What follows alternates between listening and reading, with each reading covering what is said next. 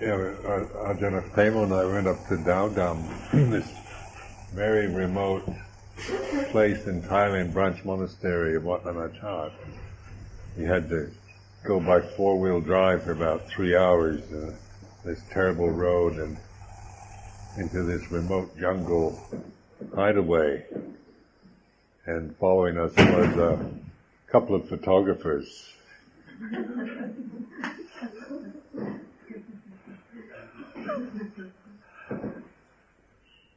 So here I found this man constantly, wherever I was, this man was taking pictures of me.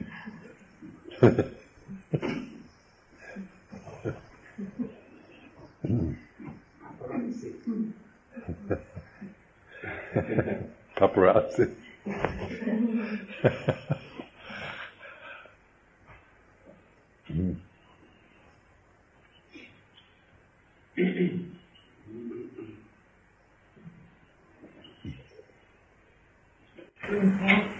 I have right written in the scriptures that um, if the Buddha would have made bhikkhunis who get ordained, that then the Buddha Sasana would kind of fail within 500 years, but now it's 500, 2,500 years already.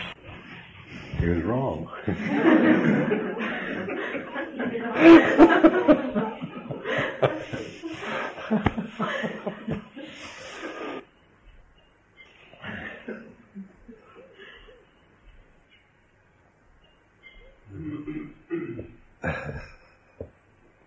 I don't, I don't know what that means.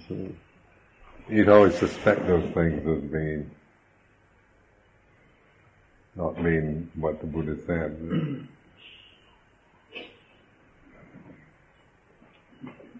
I mean, there's a lot uh, in any scripture that isn't, you know, it's not, it's thus have I heard and it's not, and some people hear all kinds of things.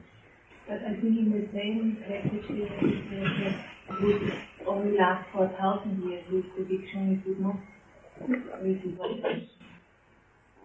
So. Well, there's different. Some say he predicted his dispensation lasts 5,000 years. And so that's why in, in 2500 they had this big kind of uh, celebration of the halfway mark. In Rangoon, they had a big, in 1956, they had a big, uh, a kind of Sangha meeting worldwide. And, uh, and it's strange, after 1956, they, there seems to be so suddenly a lot more interest in Buddhism. It was in the 50s that I became interested. English Sangha Trust began in 1956. Ajahn Amaro was born in 1956. when were you born, then? 14. Oh. Nine, yeah, Chaitanya.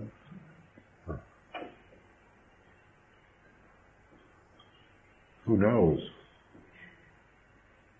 Therefore, can the sound of silence be considered as the base of infinite space? Can what? It's considered as the base of infinite space. Well, you can you can use it as uh, a, as a sense of measureless space, consciousness. Because it functions in that way. In terms of our experience, But how, how do you go into the the silenceness or not silenceness? We're using the sound of silence. And the silenceness, still the sound of silence still is as a basis. Well, that helps.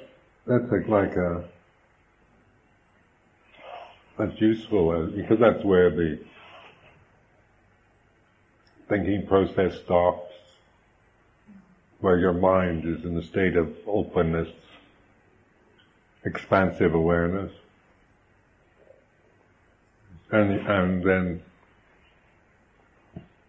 as signless, then it's not, we're not let go of any views you have about it. So it's just as is. You know, as it being anything but this the experience in itself. And then it's uh, it's like space, like space em- embraces everything. Doesn't space doesn't cancel out anything. The sound of silence like that. Has no doesn't cancel out anything, but it includes. So it's uh, it has that measureless, expansive, limitless, infinite. The experience, there's direct experience that you can contemplate. You know, so you're not just using abstract words, talking about deathless, immeasurableness, and just ideas in your head, but you're actually beginning to recognize or realize that as experience. Because so many of those words like infinity and uh, immortality and that are, are, merely concepts to most people, and their only reality is uh, is with uh, with thoughts and emotions and material objects. So they, they, you know, they're just bouncing off one thing, going on to another. And, uh, and that's all they ever notice in their lives is just, they go from, like thinking, goes from one thought to the next. You know, if you're a real thinker, then you're just always thinking because one thought will lead on to another thought, lead on to another thought. And it just goes on. and then because that's how thinking works. You know, just one thought triggers off association with some other, and and and you go around with that, or emotional experience. You know, you have uh, you have somebody praises you or criticizes you, and and then you you have some emotional feeling and uh, and you know you feel anger or resentment. Then you start thinking about it. You get defensive, or you get blaming, or you you know you, you go around and around with that, and so and we live in a. Are we just seeking happiness? You know, just just trying to find uh, endless pleasure or distraction through pleasant or exciting sense experience or relationships with others or whatever. It's endlessly going on and on and, and no space between. So that's why people burn out and stress because the, the, the, pace of life is uh, is so speedy now. But then as you're just looking at the gaps it's a silence. People talk about silence, but nobody used to ever talk about silence. Or, I mean, it was always, you know, filling up the silence. There was a silence. Something was wrong, you know, it was terribly embarrassing, you know. And, uh, you just fill it up with maybe some ridiculous statement because you feel so uncomfortable in, in the silence. And then I like the Buddha's story of about the Buddha being, you know, the Buddha's silence, where the pandits come and try to get him to expound on the infinite and the immortal and the, what happens to an arahant when he dies, and he just sit there and then the pandits say, oh, he doesn't know. How can he be a Buddha? He doesn't even know. Things like that. and, uh, but actually the silences are, you know, that was that was a direct pointing.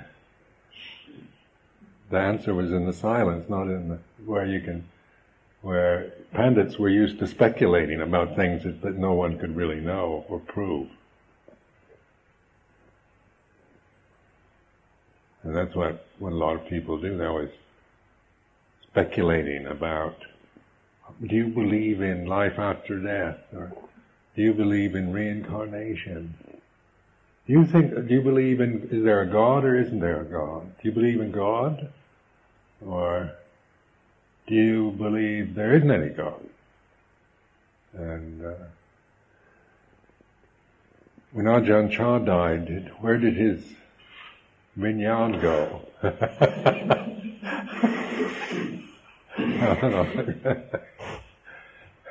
we can speculate. We can we can make guesses, but we don't know in the way that, that people that ask those questions want to know, that want answers. I mean, those questions are answerable, but in a different way than than just you know some kind of uh, created answer to a question based on speculation or on guessing. And then Venerable uh, request how to listen to meditation. it's uh, like listening. The, the best way is to is to listen, like put your mind in a state of receptivity, and then just and then say if I'm giving a desana, is to feel it. How does it? Uh, notice how you are feeling, like your state of mind. So you're, you know, you are aware. Maybe you're you're feeling tense, or you're feeling negative, or you're not feeling so well, or you're feeling inspired or whatever, just to notice, or maybe just calm. So you know that because the state of mind is going to influence how you hear things. You know, so so to know, notice what your mental state is, and then let it let the let the words hit you like waves upon a shore. And, and just see how the effect they have on you, on your on your mind. So that then you can, you know, then you, you actually, you know, whether whether you know you you feel bewildered, or you feel agreement, or you feel contention, or you feel what I'm saying is is wrong, or or whatever, just to just to notice the, that power of words, or just the setup, like being on a high seat, being in the ex cathedra position, the authority speaking from the from the pulpit. And some people automatically have aversion to that, you know. So or underline aversion. Things, just little things you can observe. Or the tone of voice, or the way I might say things affects you. You know, the emphasis I place, that might have a, some kind of, you might feel yourself suddenly feel very shocked or bewildered or averse just by the tone of voice because it, it like in, then you're, then you're really listening.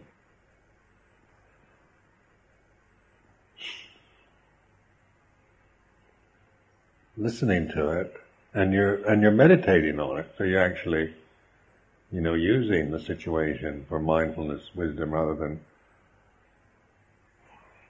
than just going through the motions of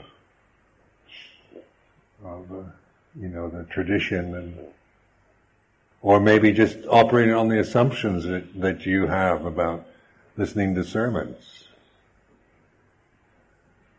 the, uh, another sermon.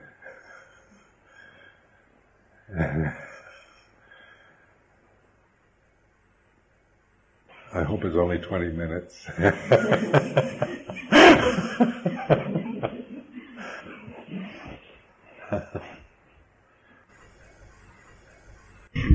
Talked earlier about the, about the unanswered questions. Of course, the Buddha gave many, also gave reasons why he didn't answer those questions, they not to other people. But you also referred to them being answerable in a different way. And some seem answerable in a different way. But, um, you, you, you referred to Ajahn Chah's Vinya. Is that. What? Vijnana. Vinyana. And that refers to wisdom? I don't know. Consciousness. Consciousness. So that's one of the five skandhas? Yeah, well, that, okay, I'm not worried about. yeah. But about what you refer to as awareness, or people, which is impersonal.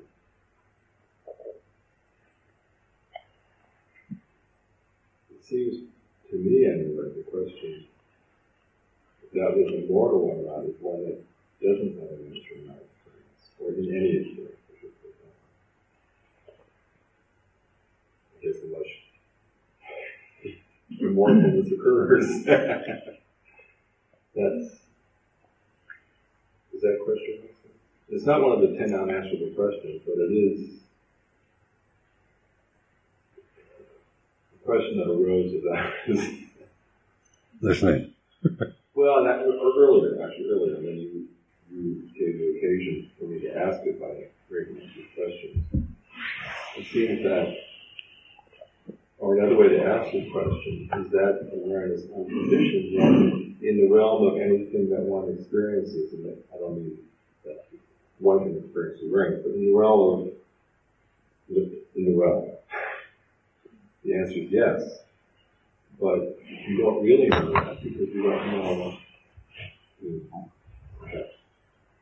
when the body dies, that awareness ends. One doesn't know.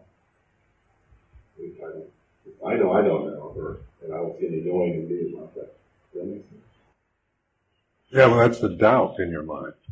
Because so you, so you're uh, because you think about it, and uh, and the thinking process is all based on on uh, conditions, and then then the unconditioned remains a kind of negation of the conditions, like unconditioned or immor- immortality is a negation of mortality, but and that's the limitation of language and thought. So then the, but then the mindfulness or the awareness or the heedfulness is the, is the, is the way we realize the deathless. See, so, so that's where,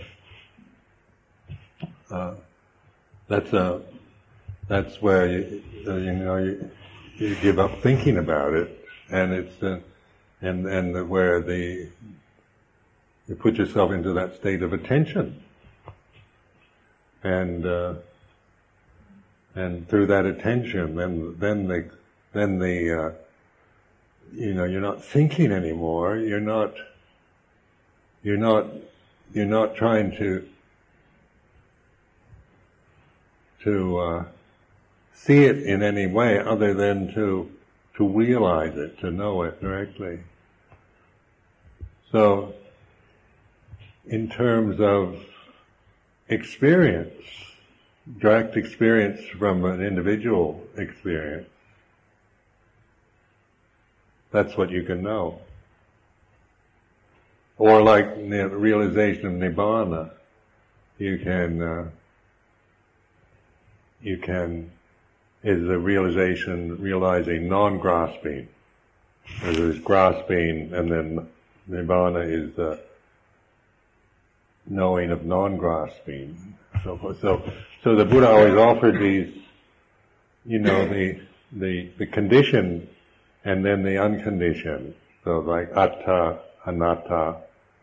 Before you can really, before you re- realize anatta, you have to know what like atta is, or self, or sakkaya ditthi, and that kind of thing. You, you don't just believe in anatta or in un- unconditioned as as kind of uh, metaphysical uh, doctrines that that you can only believe in because you can't realize till you're dead. But uh, the Buddha is actually pointing to a direct realization while the, while the you know in the present that wasn't dependent on on this body dying to to to know the ultimate reality. But that ultimate reality is seen, is realized in a very humble way. It's not like ultimate reality in a, in a, in a, in a grand plan, but, just in the terms of, of one's own experience within the limitations of a human conscious experience. So, well then immediately the mind starts thinking, is that possible? Or am I just fooling myself? Or am I, is Ajahn Sumedho in fooling himself, do you think? Or is it really possible? And we get in, in doubt. And then doubt is, of course, uh, one of the fetters, first three fetters, which you vicikiccha. And it's one of the hindrances doubt. So, and and in order to realize stream entry, you have to understand doubt, and not not not believe in in the tendency to doubt things. So, uh, because doubt is a result of thinking. so this is where it ends up as a as an act of faith again, but it's it's faith not in, in some kind of belief but faith through through through uh, panya, through contemplating, and then and then uh, then giving up your attempt to try to prove it through through thinking or through ideas, and trust in just the that because like the silence doesn't seem like much of anything in terms of the thinking mind that, that can conceive of, of, of unconditioned reality as, as, you know, as something fantastic, really something, you know, really mind blowing, really. You know, say he's realized your mind starts, starts building up some, some, you know, grand scenario of nirvana, but it's, uh, but that's not how, that, I can't, I mean, I, when I, when I try, when I put, start thinking of conceiving nibbana as something, uh, something, you know, really abstruse and very far away from me, then, then I'm just making it impossible. It's a useless term, really, because it, it has nothing to do with the present moment or with my experience of life. So that's why you internalize the practice so that you're really knowing from your own experience. You know, you're, you're not talking about even Ajahn Chah's experience or anyone else's experience. It doesn't matter whether anyone else ever realized Nibbana or, or ever will, but you because you can't know what others. I mean, they might say they realize nibbana, and that, but you don't really know, and you can't know what somebody else realizes. But you, you know what you're realizing, and then, then like like just time, you know, contemplations of time, past, present, future, and then, and you see the how time is is just perception really you know, in terms of experience, it's uh, it's a perception like a memory or or a, uh, anticipating something in the future. We're talking about direct experience, and then the present. Even as soon as we label this the present, then we're we're giving it a name again. But if we withdraw the whole need to, we let go the need to label and figure out, then things are as they are. And we're aware of the changingness of conditioned experience in the present. And, uh, and, but in that awareness of change, change takes place in the unconditioned. So then your, your, your relationship isn't, is no longer just, uh, uh, seeing the conditioned as opposed to the unconditioned, but seeing them as a, as a unity, you know, that they, the conditioned, the unconditioned, and the, the wisdom to discern the difference,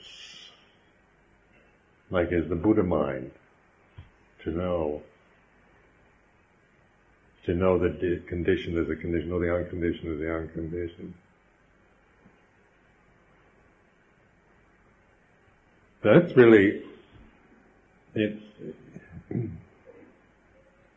that's why, why when you, uh, like say God in in Christianity uh, tends to get you know placed too high, uh, and it's separate, you know. So so there's always problems around God, or uh, you know, and trying to figure out if there is or isn't, and and whatnot, because and yet mysticism, Christian mystics, you see, they're bringing it into the direct, direct experience. Uh, and, and so God isn't, is, is no longer the, the tendency to put God on some high throne up in the sky. Uh, that, let go of that, because that's due to thinking. Or even God need, needing to have, needing to have a gender, you know. You know, you don't need, God does, you don't have to think of even God as a hermaphrodite or anything. it's you know it's a transcending the differences, the the, the, the, the qualities of life. So so then uh, then uh, manifestations can take gender, but uh, but they can be male or female. But but when you're but when you're uh, you know, when you're contemplating your own mind, then you see that, you know, you're, you're realizing you're, there's a re, the reality is much more profound than anything you can think of. And, and then the, the questions that get asked merely from the conditioned mind are, are, are answered in that, in that realization. But it's like paccattam, you have to realize it. You can't answer those questions uh, in the way that the thinking mind demands, because it's a real realization rather than a theory or a speculation or, or just a, another thought that follows a, a question. I don't know that I asked, my question skillfully enough. That's I'm happy for that. I appreciated the date for that. Um, but I think reflect, I mean, for me, reflection is also part of the practice, whatever whatever experiences occur. So, and so I find doubt useful to, to um, doubt can be useful.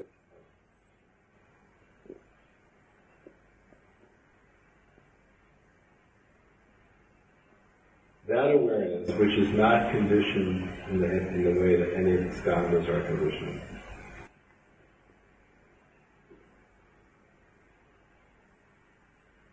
And so in that, in that respect, it's unconditioned. But my question, I guess, is, it doesn't seem in any way that one can know that it's immortal, which is a sense of unconditioned. I guess that's really the big question. Right. Well, that's like immortal or deathless. It's the deathless is in, uh, you know. So, but but it, it, when you get into to realization on condition, then it, you can look at it as immortal or unconditioned or or uh, desireless or an emptiness or anatta or nothingness. Uh, so, so I mean, it's just words, just kind of different ways of contemplating it. You know, because it's the same thing. It's not not like a thing, or it's not a. It has no quality. But then the words that we have, pointing to that realization, we have different different words. And so, like, um, the important thing is the realization, you know, the reality of it rather than the like the word immortality tends to tends to be too much connected in the Western mind with a, with a soul, an individual soul, isn't it? It's certainly lasting for. us. Yeah, but and so where in uh, where we would say deathless, does that mean the same thing? I don't know. Not mortal. Well, it does mean the same thing. Not mortal or deathless. Amatta they use. Amaravati. Mata, Mara, Mara is death. You know, like the, the, Mara is the personification of evil forces, temptations, and, and, and but it is, it is actual word for death. Mara and then Amara is deathless. And uh, they have, like in Thai, they have various words for like the personification of death, like Majura is like the Prince of Death or something like that. So I mean they Majuno Padang when they say Pamado Maccuno Padang. Maccuno is death. The Padang is Pa, way of death. And so death, and then the thing is like, in our minds, this is an interesting one to contemplate, at least I found it like life and death. Like the dualistic mind conceives death is the end of life.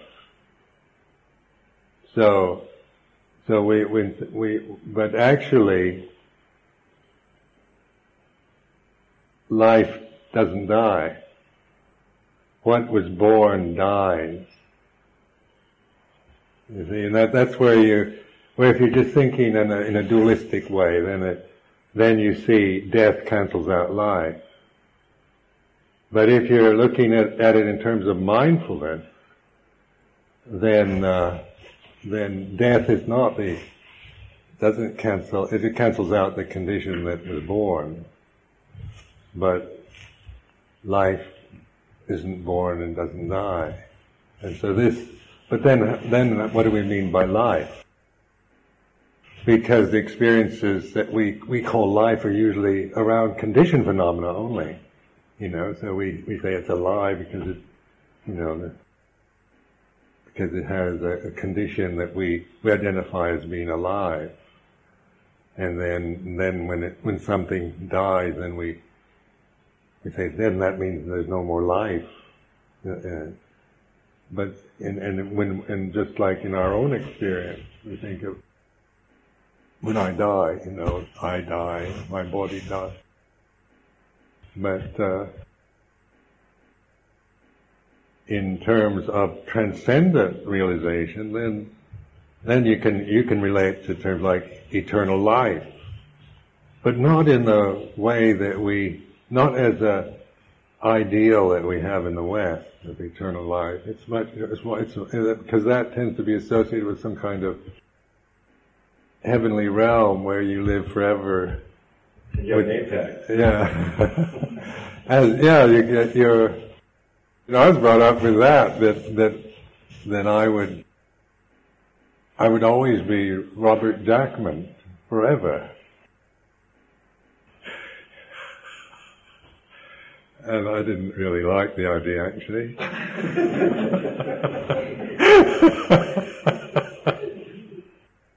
and uh, didn't, didn't appeal to me. But they, uh, or that my, and then they say, my mother would say, that which is really you, that essence, you know, your soul, that will live forever.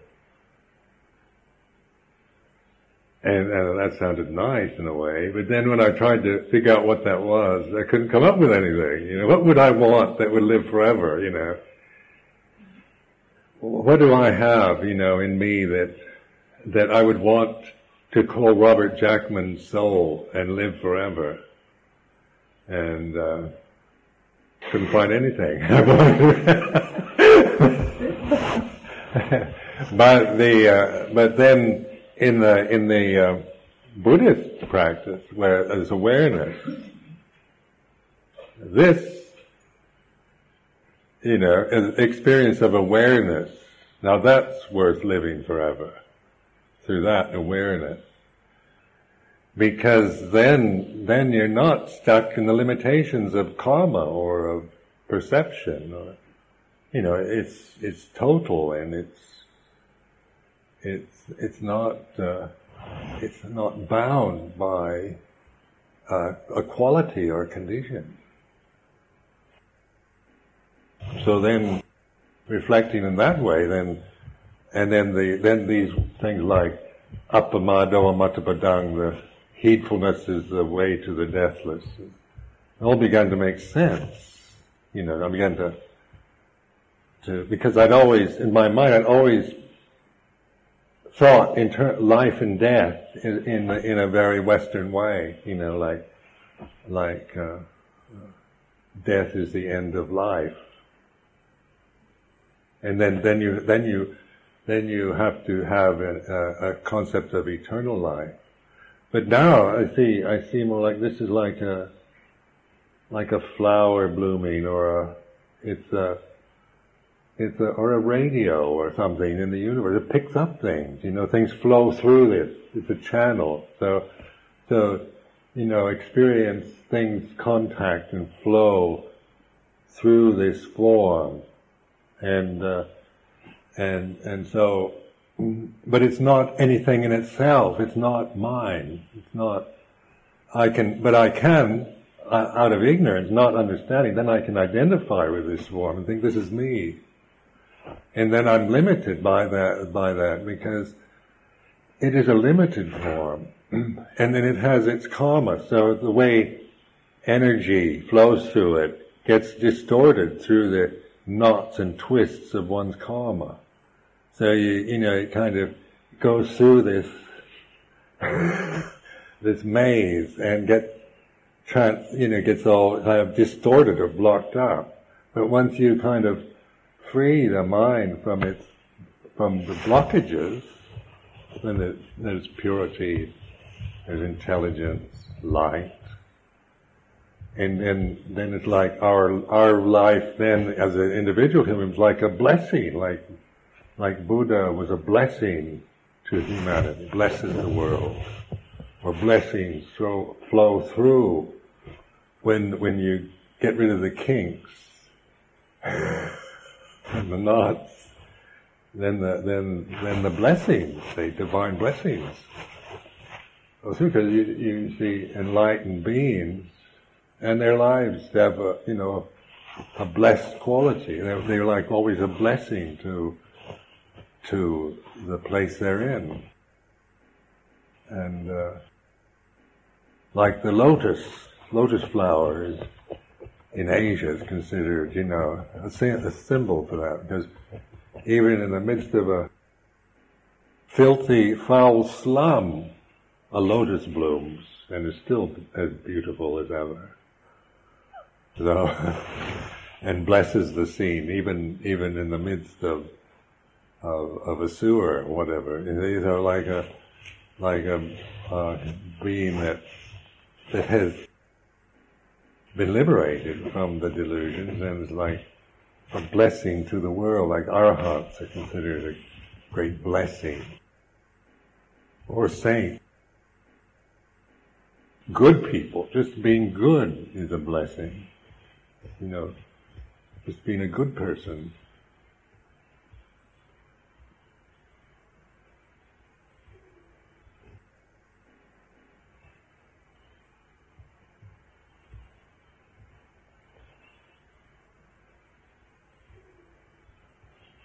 Now, I've been criticized for talking about unconditioned and nibbana. Uh, last year, I gave a retreat in in um, the Buddhist Youth Association in Bangkok, and and uh, at the end of it, there's this woman, Thai lady that is a very is a considered authority on the Abhidhamma. She teaches the Abhidhamma and so she came the last day on this, and uh, she's always giving me advice and correcting me. When I make mistakes. So at the at the end, uh, after the, the uh, I saw her come in while I was giving my talk, and then I I decided I, I wanted to get away. okay. And then after the after we all dismissed, then she came rushing up and and she said, uh, "Can I make a suggestion, Ajahn?" I said, "But of course."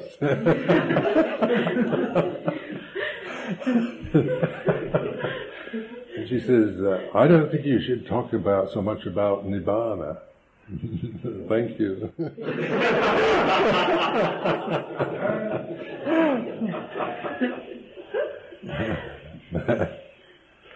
but and, and I've I I know it's like I I have been criticized for this, but but to me this is you know this is the whole point, and it's not that I'm trying to to uh, convince anybody, but just just try to uh, encourage people to uh, that they can, you know, realize these things. You know, it's not because in Buddhist countries too, don't they? They're just so stuck with with so many fixed views about Buddhism that, that they, they they they they keep saying the next life, next life.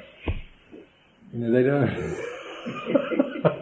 they don't realize, you know, that, that that's not what the Buddha was teaching. He's teaching about, you know, vimutti, liberation here and now. He wasn't. He never, you know, he, that's the that's the the dispensation of the Buddha. The Four Noble Truths is about liberation now, not about next life.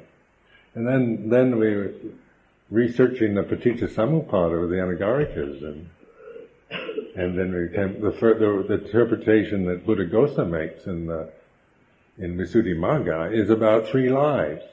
Know, so that, that's kind of like, that always made me kind of depressed when I read that because it, it sounds like you're born, physically born with avijja, ignorant. And, and you can't really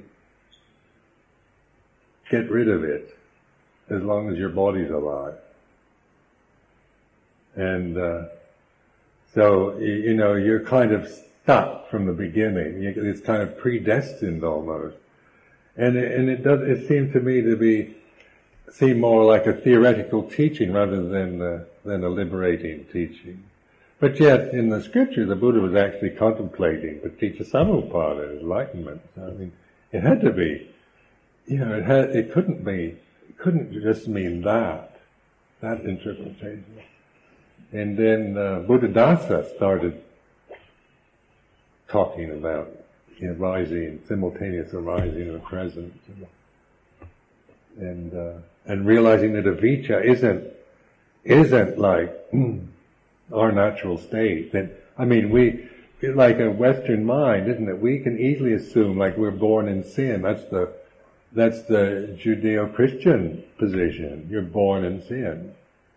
And so you, you, you, you know, that, that means that you're born a sinner. You're already kind of lost, you know, due to Adam and Eve. We're all paying the price for their indiscretion. And and how long ago did that happen? And and, and was it that bad? You know, eating an apple. so, so we, so this, this, but the, but you know, as much as we can laugh at that, that, that image is underlying European values, Jewish and Christian and probably Muslim also. Uh, that sense of the fall. And, and yet, in one way, it works, you know, in, in terms of, of um, explaining the human condition, why we suffer. But, but it also tends to put it in a historical context, in a previous time, where, where the Buddha's emphasis is on here and now, you see, so, so like avijja is, you know, if I think, well, I'm, I'm, uh, a lot of people do this. They, they, there's this word puthujjana, like an ordinary person that is unenlightened. So I hear even monks and nuns go around saying, well, we're just puthujjanas. You know, so they make a mistake or they, they, they lose their tempers or something. They're, well, we're just puthujjanas. You know, we're not arahants. And that's like, you know, that's a, a way of, of saying, you know, don't expect me to be a saint because I'm just an ordinary person. I'm not enlightened yet.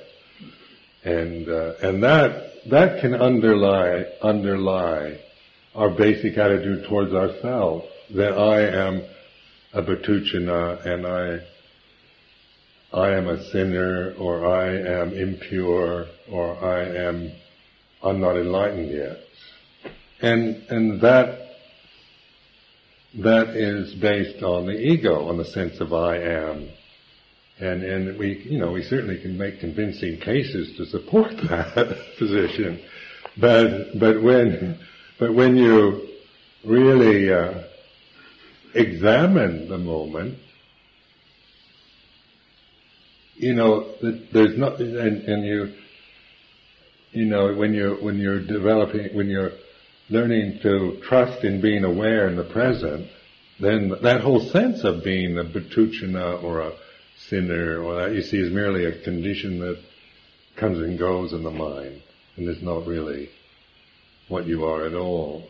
So, so then you're, you're, if you really begin to break through that basic delusion about yourself, then you can trust in that, in that pure awareness, because then that's where vijja is, or seeing things as they really are, knowing the truth. So that we're not just trying to, to, to get rid of avijja before we have vijja, but we actually realize that vijja is now, and, and when we get heedless and we, we fall into the old avijja patterns is all. But avijja is not our true nature. It's not what we are. But it, it tends to be an identity we hold and a habit that we have. So uh, the only way to, to liberate the mind from that delusion is through this awareness. So then, then the whole concept of a self just, you see it's a convention.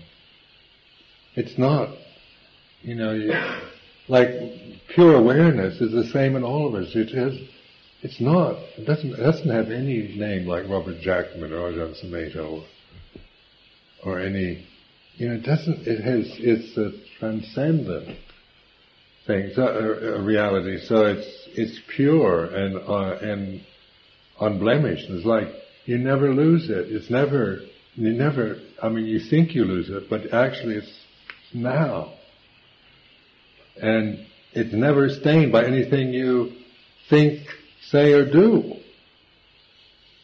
So even the, the most awful criminal that's done the most atrocious acts, the purity is still there. I mean, that never leaves, but the, but the, uh, the heavy karma tends to blind it you know, build up thick layers of of uh, of calluses, so we forget. But uh, in terms of of experience, I mean, like just just in in a life like based on morality, like here, you know, it's so easy to forget uh, and just be fall back into the old attitudes about yourself and the world and and because uh, that's what everybody th- how everybody thinks and and feels on, on the condition level. Is that awakened state.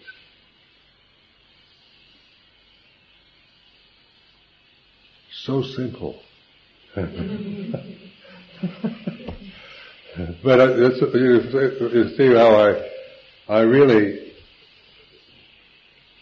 I, I, I mean, I've been practicing this for so long that I, that I really know what I'm talking about. So I mean, it's like, it's not, it's not like a theory, but it's, that I see that, that even with Buddhist teachers, so much of it is theoretical and and it's still from, well, I'm not enlightened yet, but I know how to practice vipassana or something like that. And it, you know, you, I'm a vipassana teacher. Of course I'm not enlightened, but, and that, that whole thing goes on, you see. So, so it's not that I'm claiming enlightenment either, but I mean, it's, it's I'm not going around claiming I'm enlightened because that's not the way it is either. It's, it's a, it's letting go of all that whole need to to identify with anything and trusting in it. And and then of course emotionally we feel you know, it, you know, emotionally you feel pretty nervous and scared about it because because emotions very much need uh, their habit, you know, their habits, and so you, you can really feel, you know, even terror. You know, when sometimes you have insights, you know, and many people have insight into, first insight into emptiness, they become terrified. Because it's like, you know, they're emotionally, they're, they're, their emotions can't take it. Or no self, you know. I remember when when the idea of no self first came in, it terrified me because to me no self sounded like death. Like like you know, I I needed to be somebody and and not to be anybody was, you know, as a concept sounded like sounded horrific to me. I remember really feeling fear at that or like when when I first came across the Gandhian teachings about non-resistance to evil. You know, non-resistance to evil. And I'd been conditioned to resist evil all my life. You know, so the parents and the priests would say, resist evil at all costs. Don't let the evil one get you. So, you know, and that was, you know, being brought up as a in a strong Christian background that was, you know, in, indelibly printed in my psyche, resistance to evil. And then, then suddenly the teaching non-resistance to evil. And if you don't resist evil, devil will take you over, you're lost. You know? if I don't resist, he'll just come and he'll just take me over and I'll be a helpless puppet in the hands of the devil. That's what it, in the logic, isn't it? In the, and I can see that, you know, that if, that, you know, it's up to me to resist evil. And uh, if I don't, then, then the evil forces will take me over. But then Gandhi, of course, couldn't help but, uh, you know, by the time I discovered Mahatma Gandhi, I was, I was, an, I was interested. The idea of non-resistance to evil. Oh, that's really interesting. But it frightened me because emotionally I was conditioned to resist. And, uh, and, uh, and I felt, you know, really, you know, that, that terror, that fear of being taken over if I didn't resist.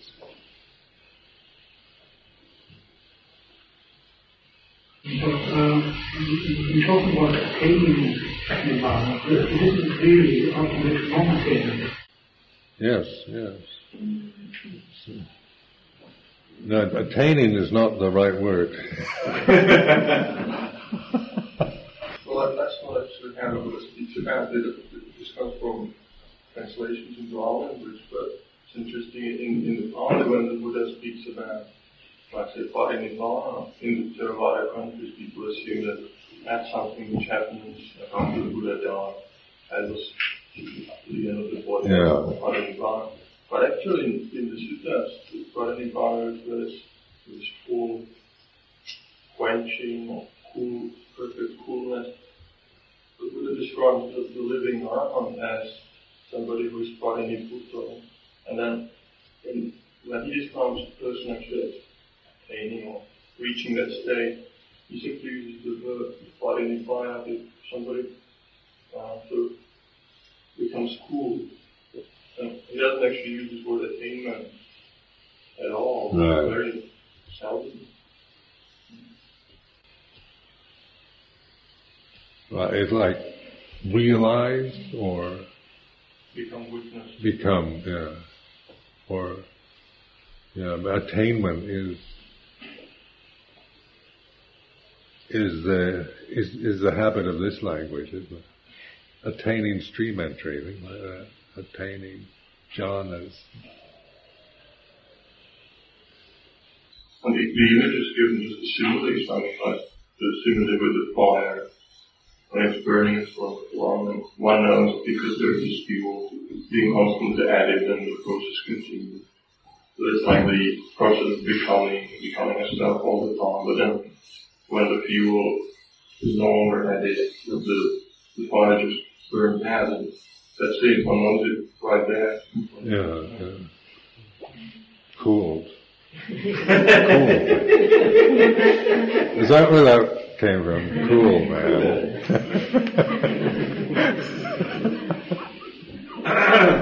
this is a cool religion.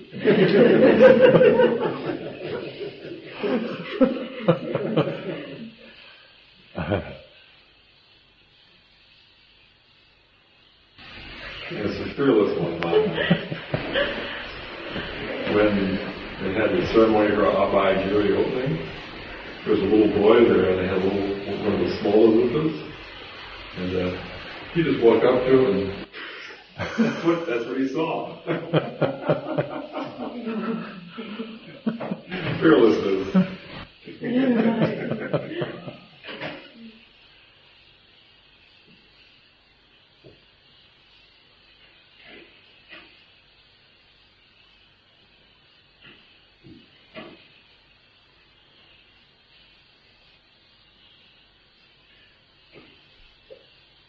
like this is a laboratory. This here, it's like you can prove it all in here, and that's the important thing.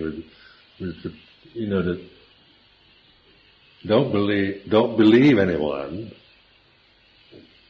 You know, it's not uh, not a matter of, of believing, but of testing it out. Because you know this is this is what the Buddha was was always uh, his whole point teaching was was this is something to know was paccattam to know for yourself. It wasn't to be wasn't uh, that's why Buddhism is a frustrating religion for religious studies teachers. because they're always trying to interpret it like it was uh, a theistic religion or it had it had metaphysical it had metaphysical doctrines that you you start with metaphysical doctrines. Uh, in in in theist in other religions, usually it's, it's based uh, on metaphysics, and then uh, and then the Buddha used noble truths rather than metaphysics. So I mean it it's it's like going to the opposite end of the spectrum, rather from the top, you're coming from the bottom. So like suffering is at the bottom of life, isn't it? Suffering is is banal, it's ordinary. It's not like God, which is I, you know, but it's it's it's just ordinary boring stuff that we all have every day. So then it's, then yet it's, it's noble truth. That's, that's interesting. An Arya Satya. So, so then, but then, you see, that gets you into the mindfulness mode because you're starting from awareness around something so obvious and, and, and uh, so common in, in every human life. You know, so it's not based on on privileged birth even or wealth, but on just a common human experience of suffering. And then, uh, but then you see, then they say Buddha, Buddha taught everything is suffering, like it was a metaphysical teaching. But that's not. You know that that's and and you see that in some of the books here. There used to be one of the texts they used here in Britain. They said, I think it was written by a Christian, that Buddhism is all about. Buddha taught that everything's suffering, as if you know life is just all suffering and pain, and it's a pessimistic religion and uh, on like that. But it's, it's uh, but actually, Buddha taught suffering and the end of suffering, like Tanajan Maha Ghosananda always says that. The Buddha taught two th- only two things: suffering and the end of suffering. because that's all you really need to know, those two experiences, suffering and non-suffering. And then that you can extrapolate from there into attachment, non-attachment, or self and non-self, or or conditioned or unconditioned, and just from from suffering and non-suffering to know suffering is like this, non-suffering is like this. So that's discernment, isn't it? You actually, it's not like,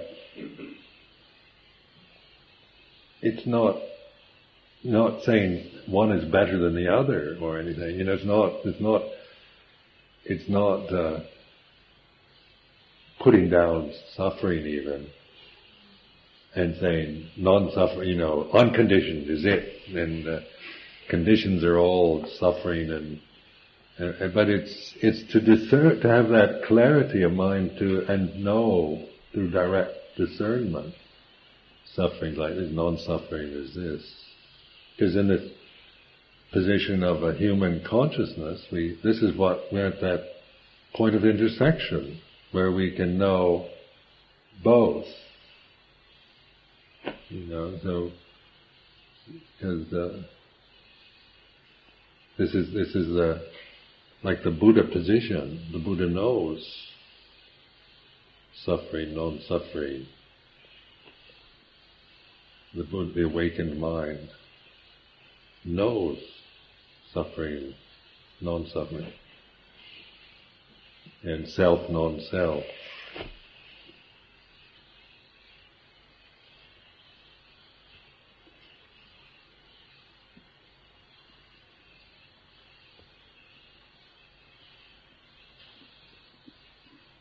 And that's where like the human, I like that, that T.S. Eliot You know that T.S. Eliot quote. To apprehend the point of intersection of the timeless with time, and, and so that that uh, you know that really struck a note as, as a human state because you're right on the edge, and, and just in the point of awareness, isn't it? Right now, it's just like you've got all these these mortal things influencing. You've got a body and a change and, and sensory consciousness and feelings and all the conditions are operating full on, you know. Right now, you've got this thing going on in whatever state it's in. That's the time. Timeless, point of intersection of timeless with time, that's in the mind. You see, so this awareness puts you into that, that point of intersection where you can discern and know desire, non-desire, self, non-self. Uh, grasping, non-grasping, suffering, non-suffering. But the feeling of mixture, grasping and non-grasping, when you talk about the point of intersection, what is coming to both? Well, you're in that state of, uh, you know, because you're you're you're in that state of of a transcendent, and like it's a you're actually uh, transcending the condition itself, but you're not judging it or losing it. You know, it's not. So it gives perspective to the to the um, and the, you know the body still operates and, and conditions still rise and cease.